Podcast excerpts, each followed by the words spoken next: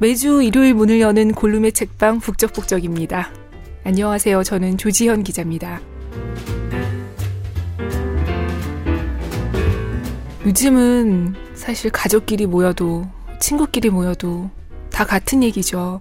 박근혜의 최순실 게이트로 우라가 치밀고 또 뭘 해도 허탈한 기분인데요. 어, 이 엄청난 사건 뒤에 묻혀 있는 일들도 있죠. 어, 최근에 잇따라 폭로가 터져나왔던 성희롱, 성추행도 아마 그 중 하나일 겁니다. 오늘은 불쾌한 터치와 막말에 분노하는 당신을 위한 따뜻한 직설이라는 부제가 달린 책, 예민해도 괜찮아를 읽겠습니다. 어, 이 책은 올해 1월에 나온 책인데요. 저자는 이은의 변호사예요.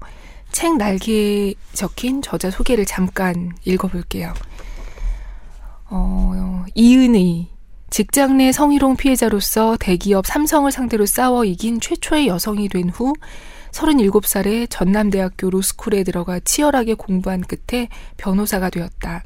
남성 중심 사회에서 피해를 입은 여성들, 대기업을 비롯한 힘센 조직의 갑질로 고통받은 사람들, 청춘의 열정을 악용당한 젊은이들의 상담과 사건 수임으로 바쁜 나날을 보내고 있다.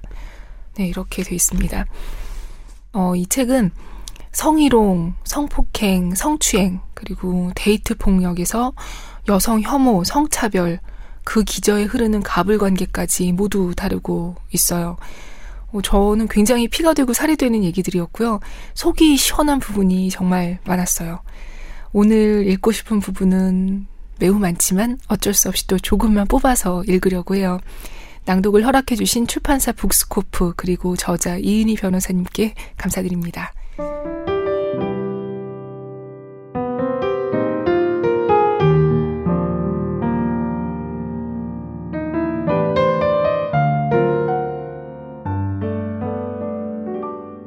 2014년에 공론화된 사건 중에 인권위원회 안에서 발생한 직장 내 성희롱에 대한 다툼이 있었다. 한국 성폭력 상담소의 부지런한 활동가 한 분이 나에게 피해자 변호인으로 지원해 줄 수 있는지를 문의해와 기소 후에 맞게 된 사건이다. 이 사건은 강제 추행의 죄로 기소돼서 이 글을 쓰고 있는 2015년 10월이 지나가도록 유무죄의 결론이 나지 않은 채 법정 공방이 이어지고 있다. 이 사건의 피해자는 인권위원회에서 직장 내 성희롱을 포함해 각종 차별이나 침해를 조사하는 조사관이었다. 가해자는 총괄 책임자로 피해자와 비교되지 않게 높은 직급이었다. 피해자의 주장에 따르면 가해자는 회식 자리에서 피해자를 격려한다며 테이블 아래로 피해자의 손을 잡고 꼭 준다든가 러브샷을 요구하곤 했다. 그뿐 아니라 사무실에서도 굳이 피해자의 등 뒤에서 어깨 위로 팔을 뻗어 피해자의 마우스를 조작하며 업무 지시를 하곤 했다고 한다. 가해자의 팔과 피해자의 가슴이 닿을 듯 말 듯 민망한 업무 지시가 6개월간 이어졌다. 결국 피해자는 인권위원회 내부에 이를 고지하였다.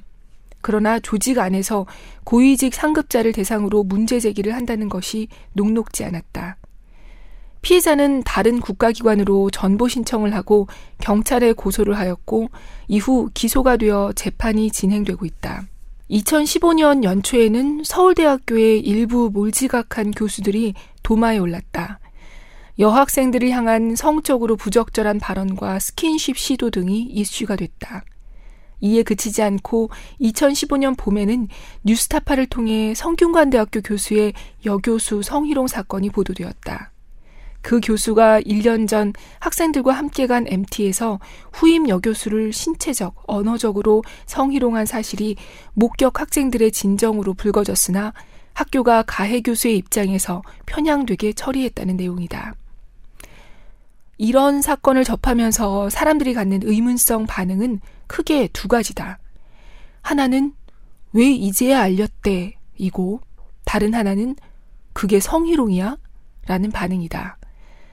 이 두 가지는 언뜻 보면 다른 듯 하지만 실은 크게 다르지 않다. 이런 직장 내 성희롱 또는 학내 성희롱 등으로 분류되는 행위들은 함께 생활하는 조직 안에서 이해관계가 얽혀 있는 사람 사이에서 발생한다. 더구나 가해자와 피해자는 동일한 권력 관계에 있지 않다. 가해자가 피해자에 비하여 코딱지만큼이라도 갑의 지위에 있는 경우가 99.9%다. 이런 행위들은 그냥 참고 넘길 수도 있는데 내가 예민해서 기분이 언짢은 것인가 하고 고민이 되는 수위의 자극에서부터 시작된다. 피해자 입장에서 가해자에게 no를 하든 조직에 이를 고지하든 뭔가를 하려면 자신이 당한 일이 성희롱이라는 걸 확신할 수 있어야 한다. 그래서 이를 입 밖에 내서 의사 표현을 할 때까지 이것이 성희롱인지 고민할 수밖에 없으며 그 고민 끝에 의사 표현을 하기까지 피해가 반복되고 심화되는 게 보통이다. 내가 삼성전기와 4년이나 인권위원회와 법정을 오가며 다툰 직장 내 성희롱 사건 역시 시작은 크게 다르지 않았다.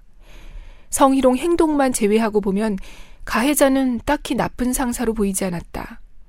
고지받은 인사 담당자든 그 보고를 받은 인사 책임자든 원칙만 지켰다면 내가 법원과 국가기관에 도움을 청해야 할 만큼 커질 사안도 아니었다. 그들은 객관적 사실을 신속히 조사하고 그에 따른 징계나 당사자 간 사과를 조치하고 재발 방지를 위한 대책을 내놓아야 했다. 그러나 그들은 그렇게 하지 않았다. 당시 그들의 태도는 이 정도가 성희롱 맞아? 와 정말 성적 수치심을 느꼈다면 왜 이제 말하는데? 같은 의문과 편견이었다.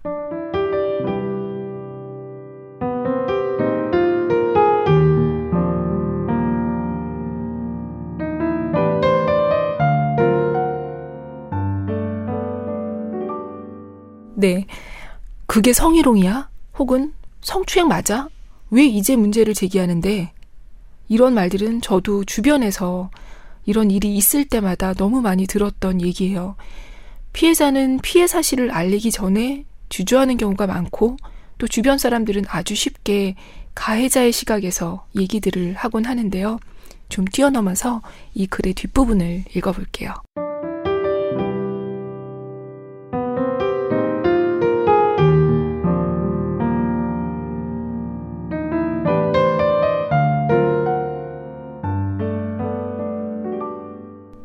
생각해보면 직장이나 학교에서 일어나는 성희롱, 강제 추행 같은 일들은 성적 문제가 아니라 권력 관계의 문제다.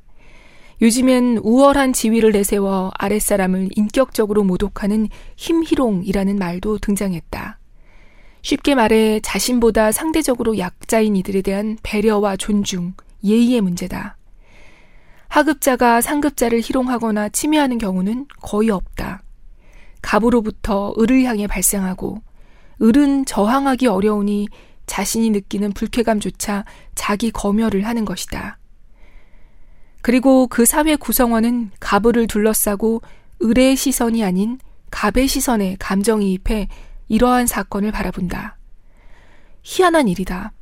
사회 구성원 대다수는 갑이라기보다 을인데 우리 사회에서는 을들이 자신의 현재 위치에 감정이입하지 않고 가까이 지내고자 하는 위치에 감정이입한다. 그것이 유리하기 때문일 테지만 분명히 잘못된 교육의 산물이다. 내가 당하는 일이, 내가 목격하는 일이 성희롱인지 아닌지 판단이 어려운 순간마다 생각해보자. 그 행위를 거꾸로 내가 직속 상관이나 회사 대표에게 할 수 있는지 아닌지, 만약 하기 어렵다면 왜 그런지, 판단을 망설이게 하는 문제의 답이 거기 있다. 현실에서 나보다 강한 자를 향해 no라고 말하기는 쉽지 않다.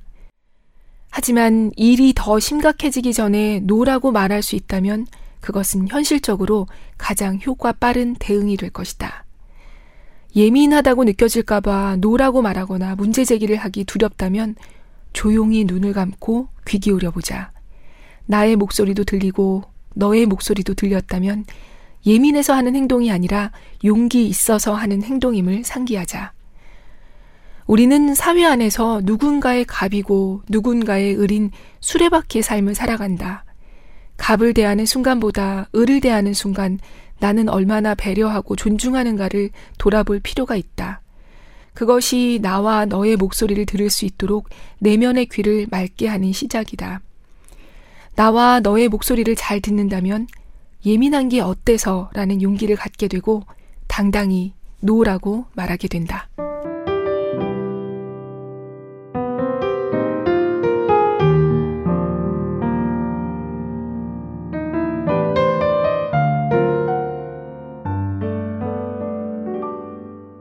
네, 저자는 이 책에서 어, 이 외에도 뭐 성폭행을 당했을 때 어떻게 증거를 보관하고 신고를 하고 전문가에게 도움을 받아야 하는지 자세히 설명해 주고 있어요. 잠깐 음, 읽어보면 어, 시간이 지날수록 증거가 희미해진다. 이걸 이 책 앞부분에 굉장히 강조해요. 그래서 나중에 어 이거 문제를 제기해야겠어 하고 문제를 제기했을 때 증거를 인정받지 못하는 경우가 많기 때문에 어, 저는 굉장히 인상적이었던, 게 저도 몰랐던 거는 이 범죄, 그 부분만 잠깐 읽어볼게요. 범죄 현장에 가해자의 DNA가 묻어있는 휴지 등의 증거물이 있는 경우 될 수 있으면 48시간 이내에 경찰에 제출해야 한다. 이 증거물은 비닐봉지 말고 종이봉투에 넣어 보관하는 것이 더 낫다. 비닐봉지는 DNA 오염률이 더 높기 때문이다. 또 사건 후 가해자와 모호한 내용의 문자 메시지나 톡을 주고받는 건 금물이다. 가해자에게 가해 사실을 구체적으로 확인시키고 사과를 받는 내용의 SNS가 아닌 경우 역 이용되기 쉽다. 이런 내용. 은 정말 꿀팁이었던 것 같아요. 그리고 뭐 성희롱, 성추행에 대해서도 이런 대응 방안, 대응 방법에 대한 자세한 조언이 있고요. 어, 이 구체적인 건 기니까 책에서 확인하시면 될 것 같아요. 어, 이번엔 마음가짐에 대한 부분만 잠깐 읽을게요.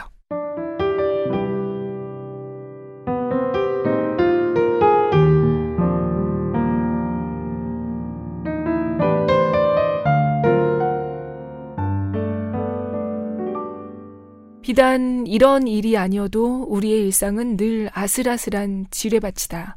조금 굴욕적이더라도 안전한 선택, 아니면 두려움과 대면해야 하는 정면 돌파 사이를 수시로 오간다. 정면 돌파가 항상 최상의 답인 것은 아니다.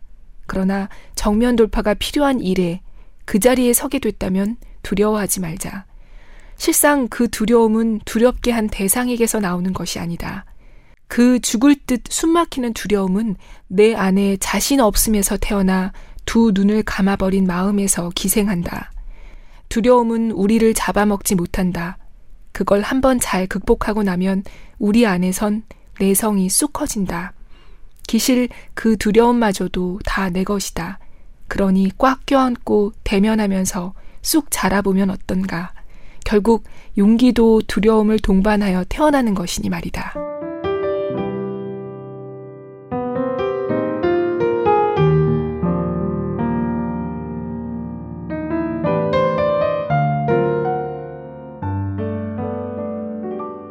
네.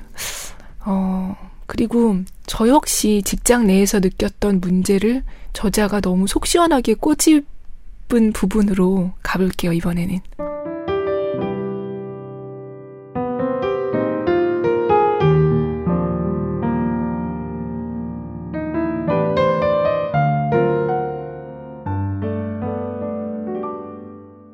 과거에 직장 생활을 하던 12년 9개월 동안 노동부의 매뉴얼을 칼같이 지키는 연간 횟수를 맞춘 엄선된 수준의 직장 내 성희롱 예방 교육을 받았었다.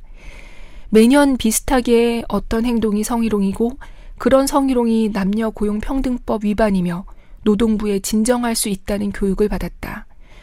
덕분에 사람들은 몇 가지 확실한 금기들을 알게 됐고 회사는 노동법을 준수했다는 기록을 남기게 됐다.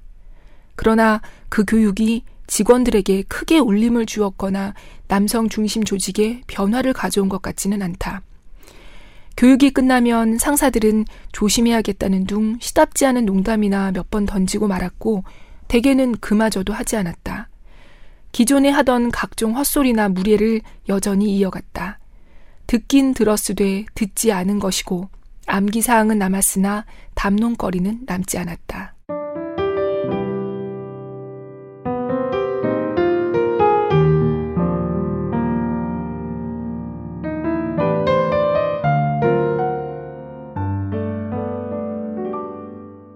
근본적인 문제를 고민하고 담론화하지 않으면서 성적 문제로만 접근하는 직장 내 성희롱 교육은 한계가 있다. 권력 관계 하에서 아랫사람을 대하는 예의의 문제를 고민해보지 않은 상대적 갑들에게 을들이 어떤 성적 수치심을 느끼는지를 백날 설명해봐야 먹히지 않는다. 권력 관계 안에서 갑들이 상대적 을들과의 소통과 공감을 위해 노력하지 않는 한 그들에게 직장 내 성희롱은 부끄러운 행동이 아니라 불편하고 거추장스러운 금기일 뿐이다. 자기가 당한 일이 직장 내 성희롱인지 아닌지가 성적 수치심이라는 법적 사회학적 단어로만 얘기돼서는 피해를 인지하거나 대처하는 것도 단편적이 되기 십상이다. 직장은 노동력을 파는 자리이지 인격을 파는 자리가 아니다. 그 일과 하등 상관없이 이루어지는 인격적으로 모욕하는 발언이나 행위, 신체적 접촉은 현재 제공하고 있는 노동에 포함된 것이 아니다. 노동에 대한 평가가 인격에 대한 평가가 될 수 없음은 당연하다. 관계에 대한 평가를 노동에 대한 평가로 치환하여 적용하는 행태는 인격에 대해서도 노동에 대해서도 모욕이 된다. 이렇게 성별이나 조직의 서열이 인격의 차등이 될 수 없다는 자존감과 평등 의식을 이야기하지 않은 상태에서는 건강한 노를 하기 어렵다. 내가 존중받아야 하고 나도 존중해야 한다는 것을 배우지 못한 을들은 결국엔 존중할 줄 모르는 갑이 된다. 이런 문제를 강의하는 입장이나 활동가들만이 공유한다고 될 일이 아니다. 사실 이들은 이런 문제를 가장 잘 아는 일선의 사람들이다. 교육을 주관하는 사측이 법에 명시된 교육 이수에 대한 의무 방어전이나 시끄러워지는 것을 예방하기 위한 방편이라는 시각을 버리는 것이 시급하다. 자존감 떨어지는 구성원들이 예의와 배려가 부족한 조직이 궁극적으로 생산성이 높거나 분위기가 좋을 리 없다. 눈앞의 유리함이나 편리함을 추구하기에 앞서서 직장 내 성희롱 예방 교육을 공동체를 양질의 방향으로 나아가게 하는 기회로 바라보아야 한다.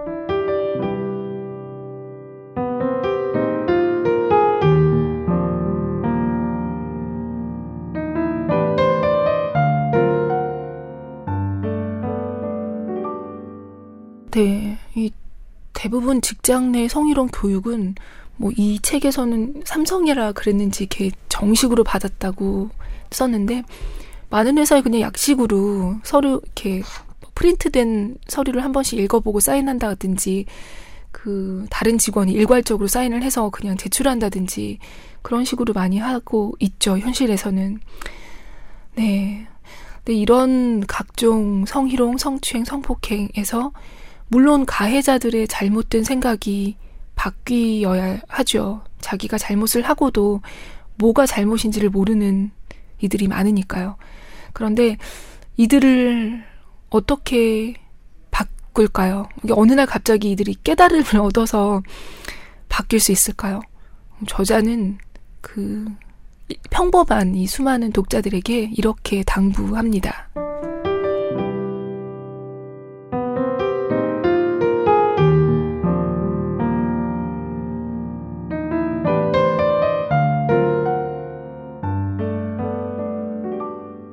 내가 학교에서 겪었던 사건은 사회 구석구석 자리한 갑질의 한 갈래였을 뿐이고 이후 진행 과정은 갑질 메커니즘의 뻔한 단계일 뿐이었다.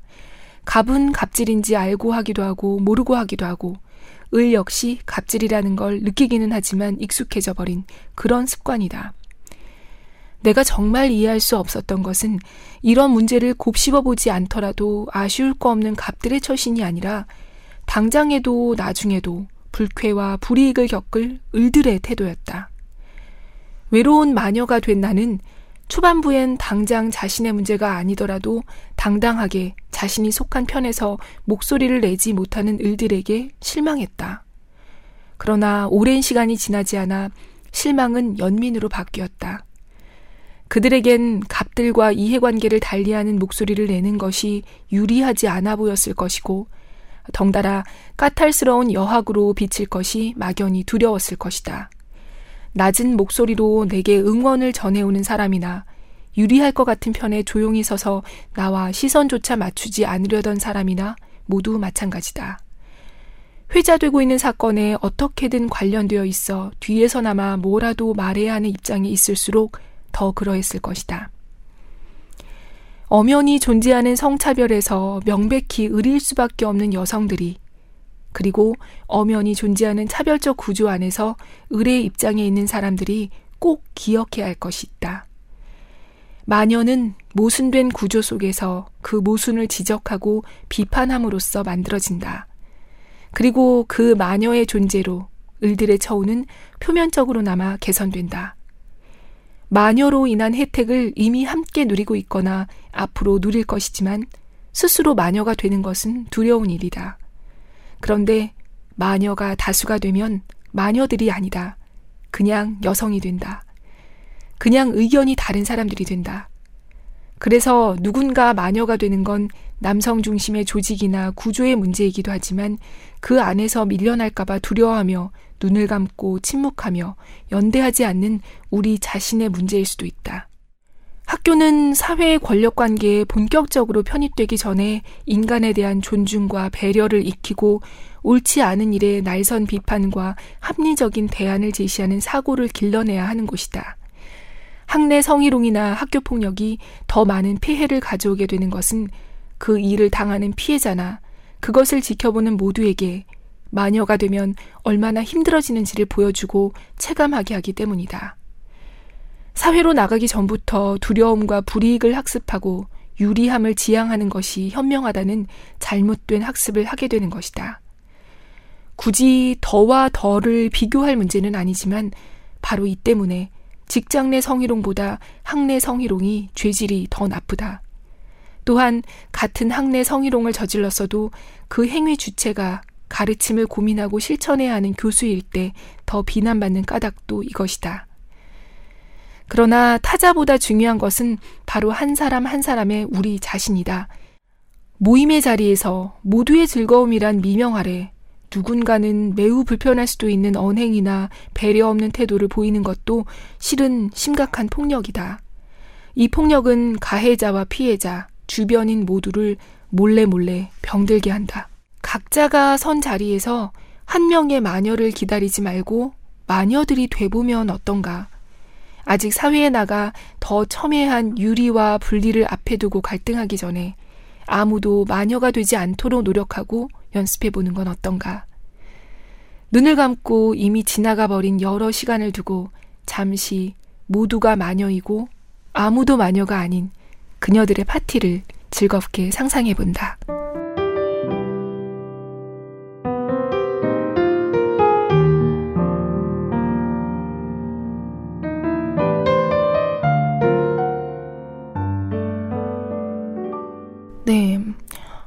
저도 10여 년 전쯤 주니어 기자일 때 회사의 성희롱 문제를 제기한 적이 있었어요. 그리고 뭐 초중 고등학교를 거슬러 올라가면 숱한 성희롱과 성추행이 기억납니다. 남자가 피해자인 경우도 직접 봤고요. 어, 청취자분들도 각자의 크고 작은 불쾌한 경험들 아마 기억나실 거예요. 혹시 너무나 운 좋게도 그런 경험이 없다면 일단 축하드리고요. 그래도 피해자나 가해자의 주변인이 된 적은 아마도 있겠죠.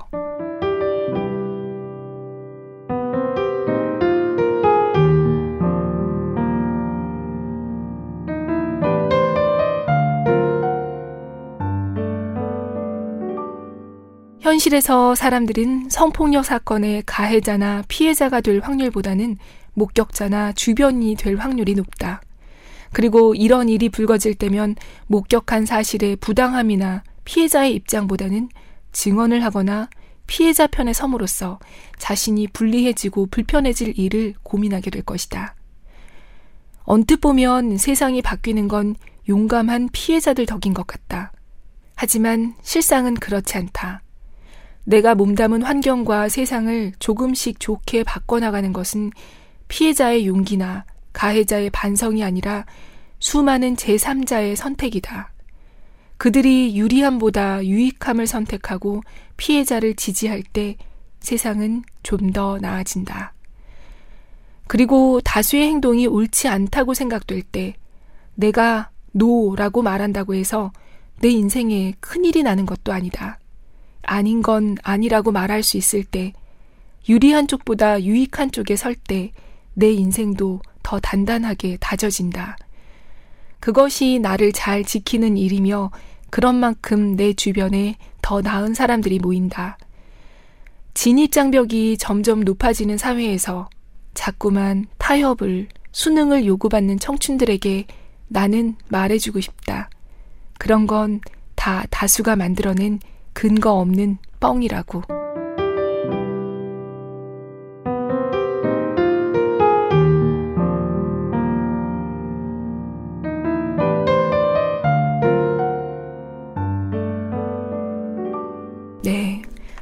피해자 마음을 누구보다 잘 알기에 피해자 편에서 애쓰는 이은희 변호사님의 책, 예민해도 괜찮아. 오늘 읽을 내용은 여기까지예요. 아, 오늘도 들어주셔서 감사합니다. 음, 그리고, 어, 팟빵 게시판에 댓글 남겨주신 바파맘님, 또 SBS 홈페이지에 남겨주신 맥스 한강님, 어, 북적북적 4개월 동안 정주행하고 계시다고요. 응원해주셔서 정말 감사합니다. 어, 청취자 여러분, 감기 조심하시고요. 안녕히 계세요.